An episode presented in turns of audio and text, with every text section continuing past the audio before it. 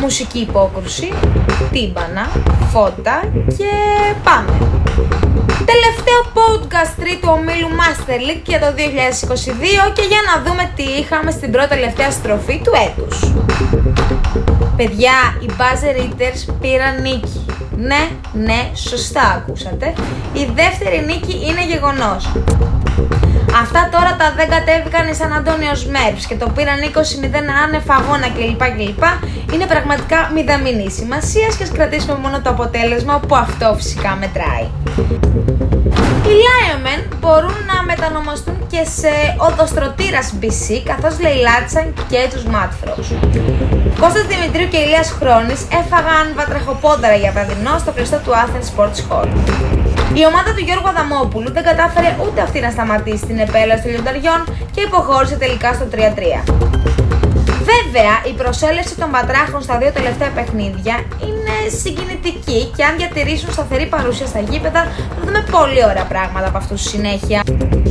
Phoenix Bums και Brazzer Bichter συναντήθηκαν Κυριακή βράδυ στο κλειστό του ΣΕΦ. Η απουσία του Χαριτόπουλου ήταν εκοφαντική και οι Phoenix γνώρισαν τη δεύτερη σερή ήττα τους. Δεν σε πάει ο Δεκέμβρης προς το παρόν Παναγιώτη μου. Άντε να φύγει γρήγορα γρήγορα γιατί χάνεται το έδαφος θέση με τη θέση. Οι Bichters από την άλλη συνήλθαν γρήγορα από την κατραπακιά των Lionmen και πήραν δύο back-to-back ροζ φιλαράκια. Οι Milwaukee Sucks βρέθηκαν αντιμέτωποι με τους Jokers στο κλειστό του Μαζαράκι. Τα ελάφια έχουν σταθερή πορεία στο πρωτάθλημα, μην μπορώντας όμως να κάνουν την υπέρβαση. Ότι συμπληρώνουν τον όμιλο χωρίς να διεκδικούν δάφνες αλλά και χωρίς να μπαίνουν σε μπελάδες είναι η πλήρης απεικόνηση της μέχρι τώρα παρουσίας τους.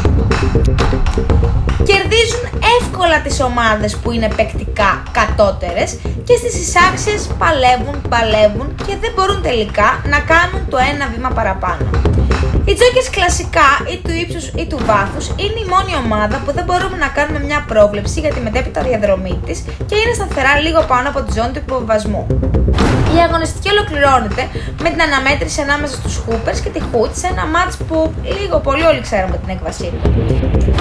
Η αρμάδα του Στέργιου Πατσάκα πέρασε σαν τυφώνας από τον μπασκετάκι αρένα το βράδυ της Τρίτης παρασέρνοντας και τους προπονητές.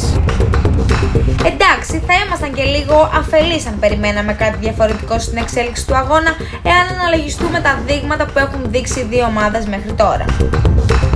Παρ' όλα αυτά, η Hood παραμένει μόνη πρώτη στην κορυφή του ομίλου, έχοντας ως γούρι πλέον και τα warm-up μπλουζάκια της Μπέτσο. Να ξαναπούμε βέβαια ότι οι Hoopers έχουν τη μηχανική αν θέλουν να γυρίσουν την κλεψίδρα, αρκεί να βρουν ρεύμα. Και αυτό ήτανε. Φινίτο για φέτος τουλάχιστον. Καλές γιορτές σε όλους σας. Τα λέμε με το νέο έτος με πιο hot σχολιασμούς. Φιλιά πολλά.